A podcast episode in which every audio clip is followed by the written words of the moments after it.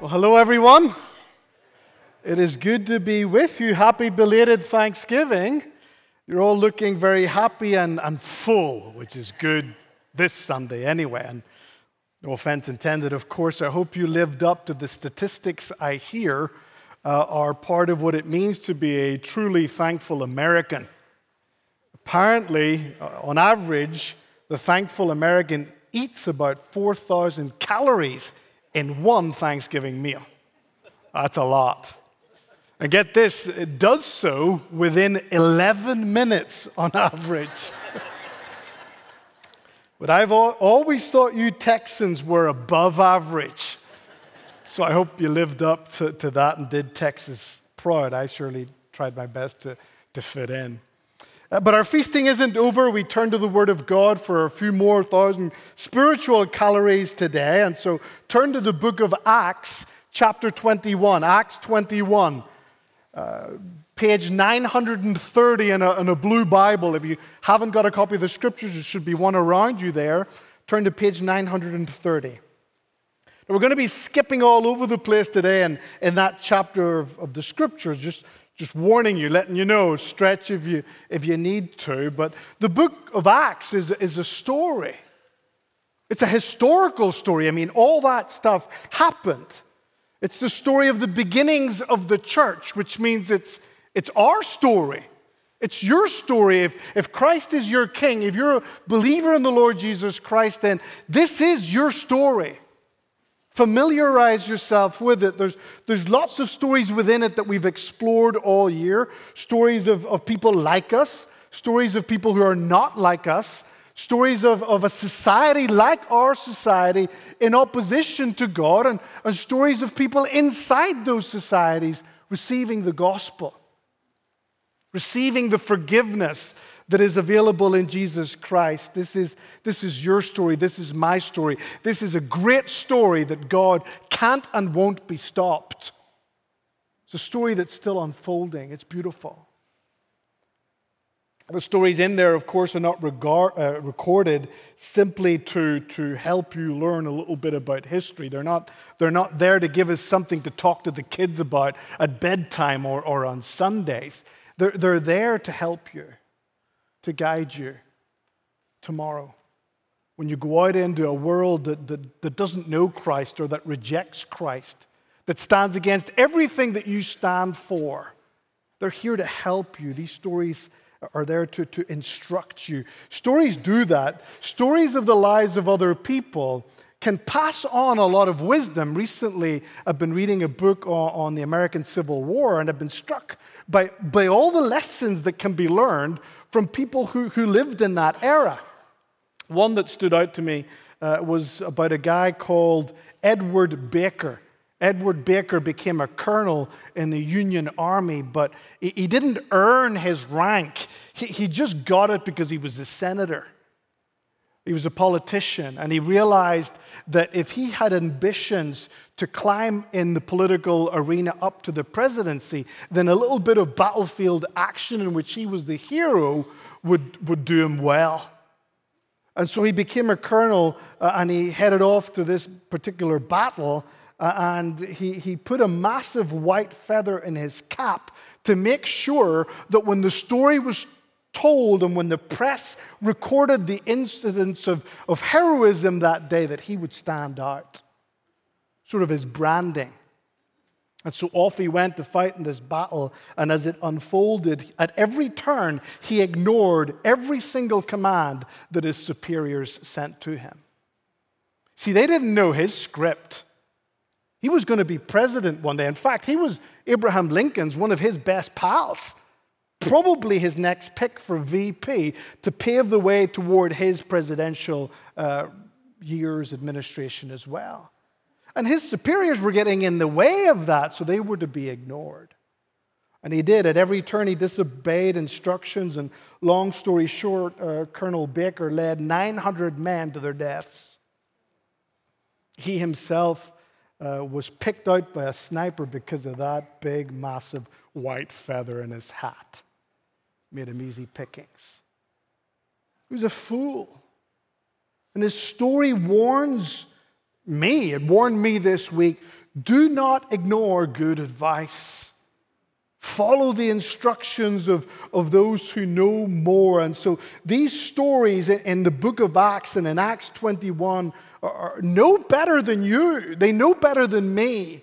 And they're there by God to help us, to instruct us, to guide us, so that we live a, a, a more faithful and fulfilling life for Jesus Christ. In Acts 21, we watch and we learn once again from the Apostle Paul. Apostle Paul's making his way to Jerusalem. And there's a whole bunch of things going on there that I'm not going to get into, but I've just singled out three areas of his life that I think model for you how you could embrace your calling for the Lord Jesus Christ this week and on into this season that, that's before us. And I hope you get more out of it than my youngest did recently at a church. We, as a family, went to visit another church with some friends. And after it, we were chatting and over lunch discussing what we heard. And I asked him what he learned. And he said, Oh, the Sunday school today was brilliant, Dad. We played musical hula hoops, and I won.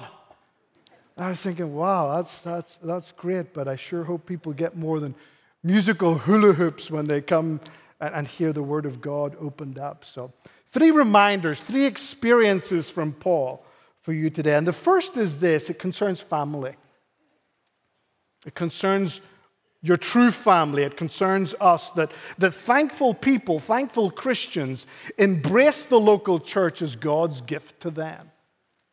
If you're a believer in the Lord Jesus Christ, if you have received his forgiveness by faith, if he is king of your life, then one of the blessings that He has bestowed upon you is not just that you become His child, is that you become a part of His family. You get us, all of us. Eh, you're not an only child. You've got a new family. Let me, let me show you a little bit of the, the beauty of that family life that emerges here in, in this chapter. Look at verse 1 of chapter 21. It says this, and when we, and that's, that's we believe Luke, referring to Luke and Paul as they're traveling, when we had parted from them and, and set sail, we came by a straight course to Cos, and the next day to Rhodes, and from there to Patara. Having found a ship crossing to Phoenicia, we went aboard and set sail. And when we had come in sight of Cyprus, Leaving uh, it on the left side, we sailed to Syria and landed at Tyre, for there the ship was to unload its cargo. Now, now today, all of those spots are holiday destinations, so that's not, a, that's not a bad move by Luke and Paul, sort of making their way to Jerusalem. It's kind of a nice little journey. But look what it continues to say. And, and having sought out the disciples at Tyre, we stayed there for seven days. So they went and they found a local church here. And through the Spirit, they, that's the church, were telling Paul not to go on to Jerusalem. When our day, days there were ended, we departed and went on our journey. And they all, this entire little church there entire, with wives and children, accompanied us until we were outside the city and kneeling down on the beach, we prayed and we said farewell to one another. Then we went on board the ship and they returned home. It's, it's beautiful. Amidst all that itinerary, we meet a, a, a little church in the city of Tyre. And there's, there's a lot of attention devoted to them in, in this itinerary. And we speak, it speaks of Christian fellowship. It speaks of, of, of, lo- of love and a mutual affection that they all had for one another and for Paul and his companions as they were heading to Jerusalem. I'd love to know more about the believers in Tyre. One day we will. I think it's the sort of church that I'd love to be a part of if I was to, to live back then.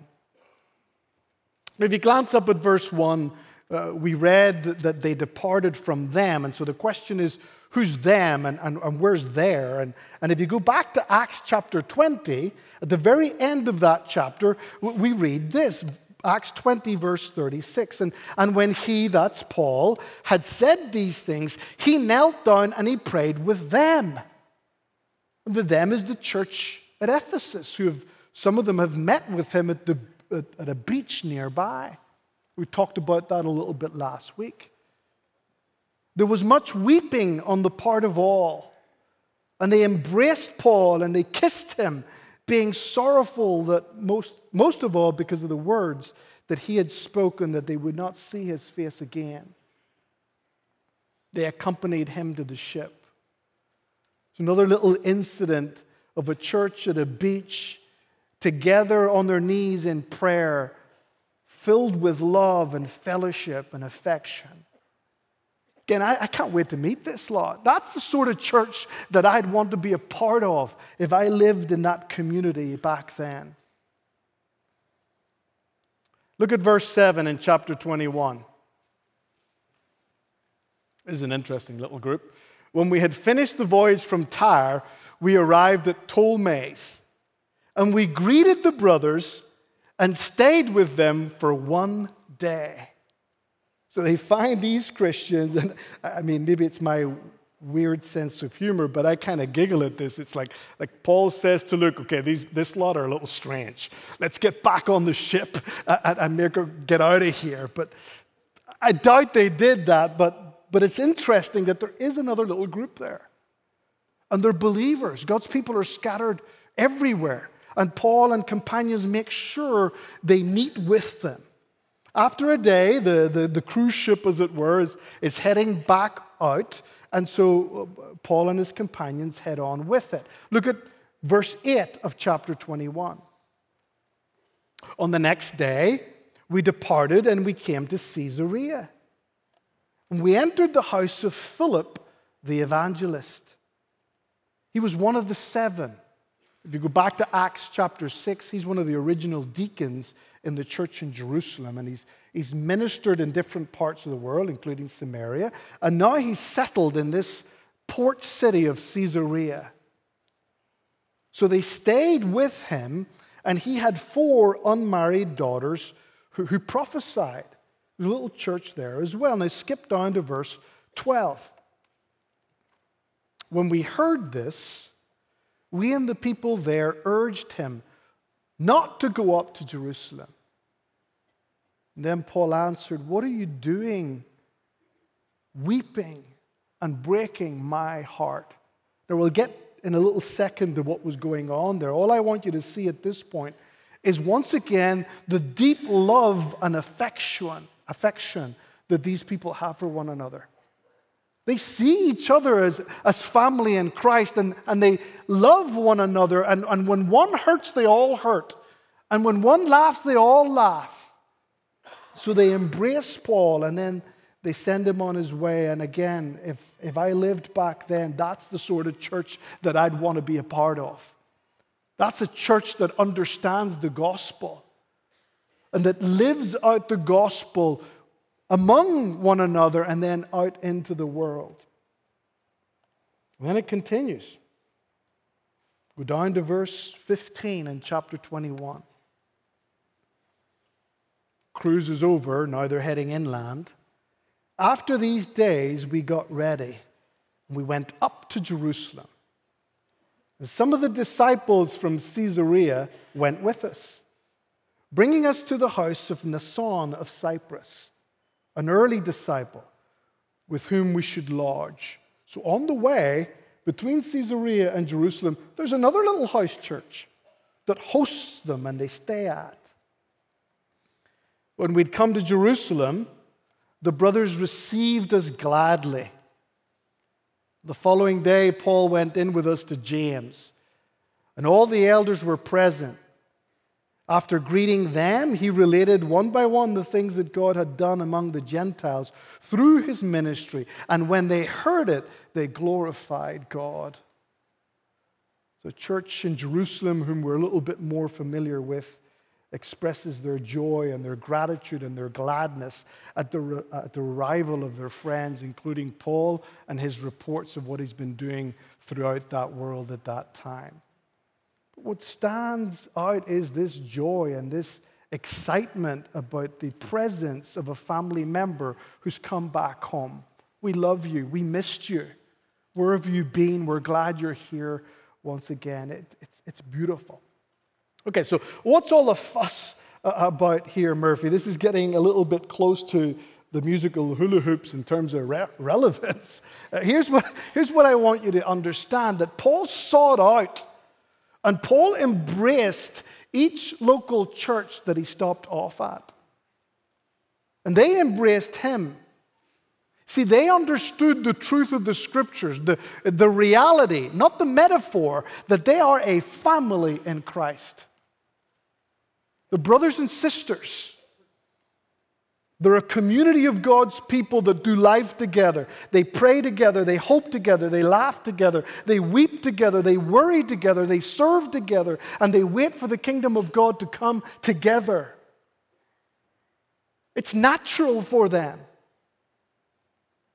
One of my fondest and probably most formative memories growing up as a child in Spain was the local church that I was a part of first 14, 15 years of my life, I grew up in a little community of believers in a massive sea of people in Spain who looked on us with great suspicion. We were those Protestants in a Roman Catholic country. They had no time for us, and we felt that, but we had one another. And, and it formed my life. I, have I've never experienced such Christian fellowship as I did in that little handful of Spanish believers growing up all those years ago. We did beach church like the guys in Tyre and Caesarea. It was wonderful.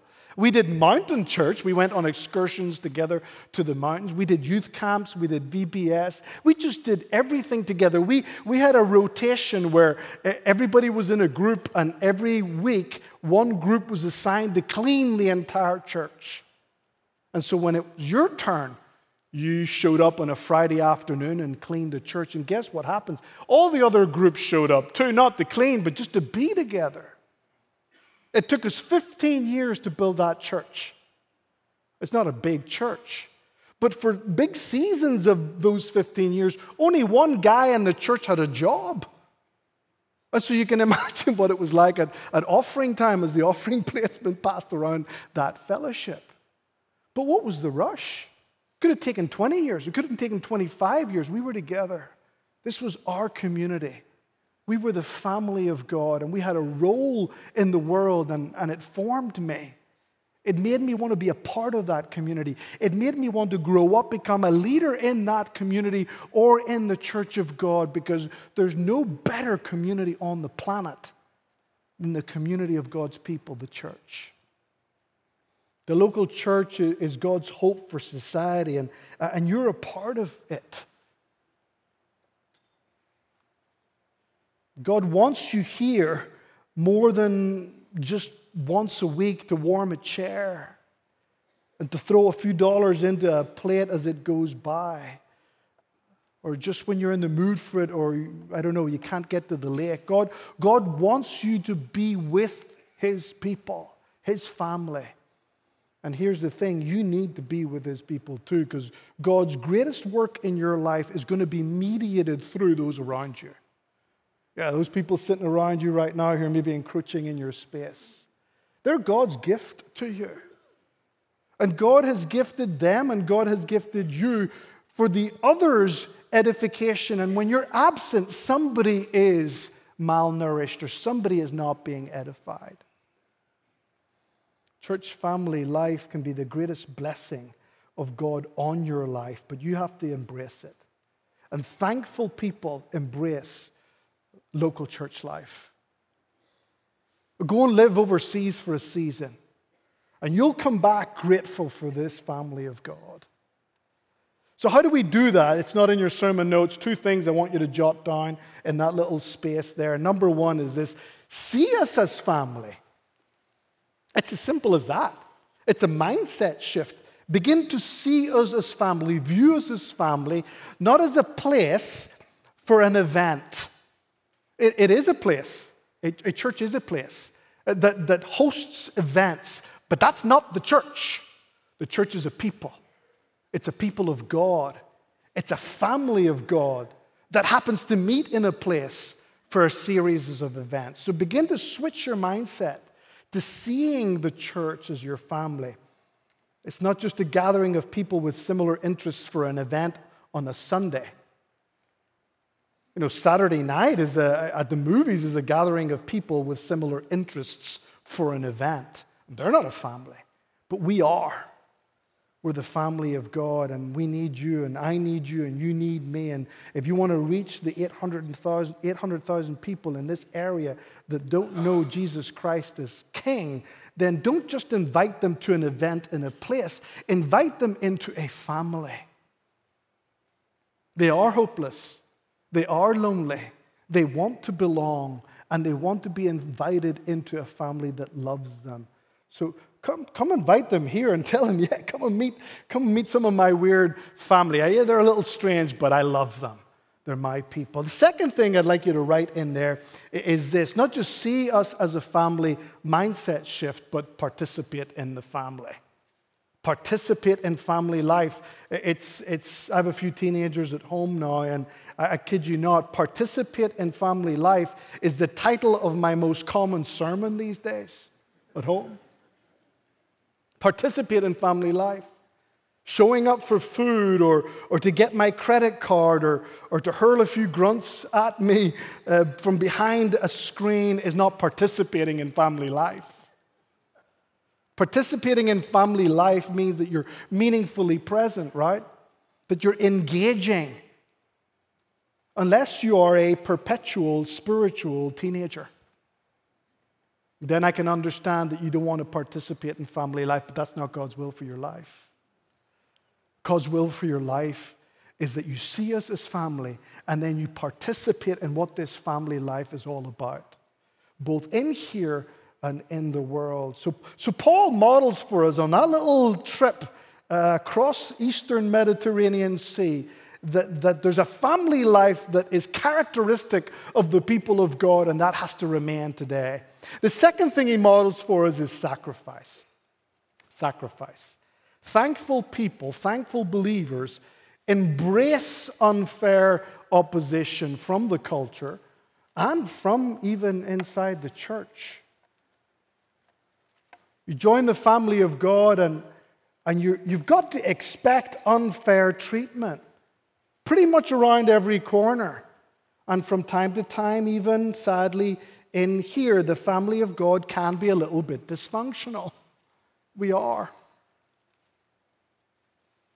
But what Acts 21 is not modeling is that the Christian life is like a Royal Caribbean cruise around the Eastern Mediterranean where everything's nice and you spend time at the beach. Even though that's happening, that's not what it's modeling. What it's modeling is yes, we're a family, but we're a family inside of a hostile environment. And sometimes we bring it in and things aren't good. And like we were reminded just like last week, persecution is alive and well. Not just away over there, but also here. And persecution really is the story of the church. It's as old as, as the church has been around. Look at Acts 21, verse 30. Paul has now entered into the temple in Jerusalem, and, and the society around him doesn't want him. Look what it says there. Then all the city, the entire city, was stirred up, and the people ran together. They seized Paul and dragged him out of the temple and at once the gates were shut. And as they were seeking to kill him, word came to the tribune of the cohort, that's the Roman leaders there, that all Jerusalem was in confusion. The entire city does not want Paul. They don't want his gospel. They don't want his message of Jesus Christ as king. And they're going to do something about it, they're going to remove him, they're going to kill him.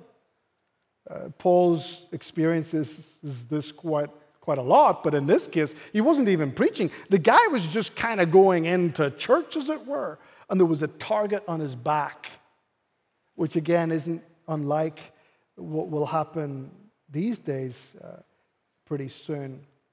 But opposition didn't just come from out there, it followed him inside the church as well. Turn to verse 20, go back to verse 20 in Acts 21.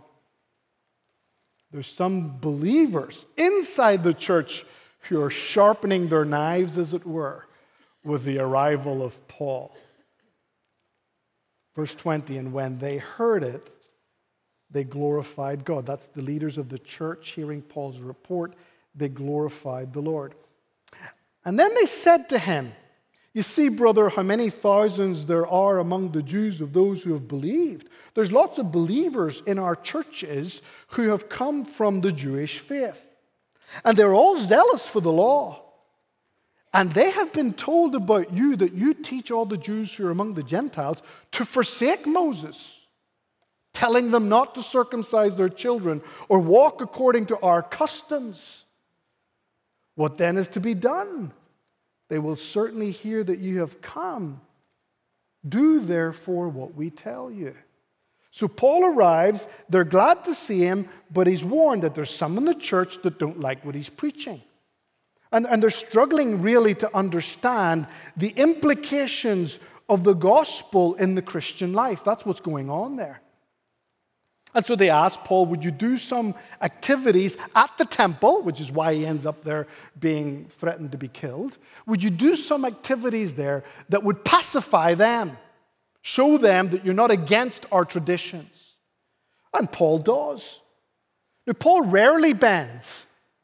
Paul's, you know, I'm not going to band at all. But, but he makes a judgment call here and he, he picks his battles. And, and for, for him, this, this particular instance is a case of a mature believer accommodating to immature believers in the hopes that these spiritual teenagers will in time grow up. But that's not today. And so he accommodates to that and and ultimately goes on into the temple. My, all I want you to understand is that opposition that Paul faced was not just out there, it was in here. There are people inside the family of God who have yet to mature in Christ. Unfortunately, it will happen in here. It's certainly going to happen out there. In fact, just this week, I was talking to a friend of mine, and he said he was at Costco's and he was rummaging through some coats there because there was a local charity that had put out a call for coats for, you know, for people who needed a, a jacket to keep warm. And as he was doing that, he was sort of bumping with the guy beside him, and they got talking. And the guy beside him had an accent. And so he said to him, Hey, where are you from? And the guy said, I'm from Palestine. So my friend was taken back. He said, Oh, from Palestine. Oh my goodness. What do you think about what's going on there? And I kid you not, this guy publicly and loudly and fragrantly says, I think it's good. We should kill all the Jews. That's what he said. Right, right, right here in our city. There's so much hatred out there. There's so much evil out there that is flagrant and open that it will come for you and me if we claim that Jesus Christ alone is Lord. Paul faced it. He faced it outside the church, he faced it inside the church. You're going to face it this week. Part of the Christian life. So, how do I embrace unfair opposition? Again, two little things I want you to scribble down in your sermon notes. The first one, again, this is not rocket science, it's this expect it. Expect it as the new norm. Now, I'm not saying you accept it as right, but I do, I do mean that you expect it as a reality that's not going away. You are going to be opposed if you're a follower of the Lord Jesus Christ. And if you don't believe me, join me this summer and we'll head to Europe and you'll see what's going on there. A place that once thrived with the gospel that is currently opposed. Again, it's a mindset shift. Doesn't mean you have to be silent. Absolutely not. We will not be silent but we should expect uh, opposition. And secondly, of course, pick your battles. This is more related to those oppositions that might come your way inside the church. Pick your battles. Not everything's worth a fight. There are some spiritual teenagers around that just need time discipled in Jesus. Uh, and so just bite your lip and, and pick your battle. I fail at this miserably all the time. Uh, a few months ago, again, I was visiting a church uh, and my son was with me. He's 14 years old, and we're going in and we go past this refreshments area. And then we go into the sanctuary, and you know, it's praise time. And I look across at him, and he's sipping on a massive white cup, like he's in the movies. And I, my blood starts to simmer. I'm like, we're all praising Jesus here, and you're just sitting there as if you're, you know, on Saturday night at the movies. And so I say nothing, but I have a conversation with him later. And I give him, you know, some good preaching. I tell him, you know what, next time is he going to bring the popcorn? You know, did he really, was he going to dehydrate in that one hour? And, and, you know, if he turns to Exodus 3, Moses took his sandals off when he was in the presence of God. And if he turns to Isaiah 6, you know, Isaiah falls flat on his face in the presence of a holy God. I mean, I was waxing eloquent. I think there is a conversation that needs to be had about evangelicals' understanding or loss of the awe of God, but not with a 14 year old who's a good guy, who loves Jesus, who happened to be thirsty walking past a refreshment stand at church like we have here and picked up a little cup to drink. Projected all of that onto him, and I was wrong. I was the spiritual, immature teenager in that instance. So uh, pick your battles, be patient. Uh, so embrace the family, embrace opposition, and lastly, thirdly, and very, very quickly, uh, obedience. Thankful people embrace God's will, believing that He knows what He is doing. God knows what He's doing. Look at verse 4 of chapter 21. And, and having sought out the disciples, we stayed there for seven days. This is in Tyre. Remember, they stayed there for seven days. And through the Spirit, they were telling Paul not to go on to Jerusalem. So this church is telling Paul, it's not going to be good for you up there, don't go. Look at verse 10 in the same chapter Caesarea, different city. While we were staying for many days, a prophet named Agabus came down from Judea. And coming to us, he took Paul's belt and bound his own feet and hands and said, and This is really good preaching. Thus says the, the Holy Spirit, this is how the Jews at Jerusalem will bind the man who owns this belt and deliver him into the hands of the Gentiles. This is like dramatic preaching with props and all involved. When we heard this, we and the people there urged him, that's Paul, not to go up to Jerusalem. Then Paul answered, What are you doing? Weeping and breaking my heart. Remember, we read this? For I am ready not only to be imprisoned, but even to die in Jerusalem for the name of the Lord Jesus.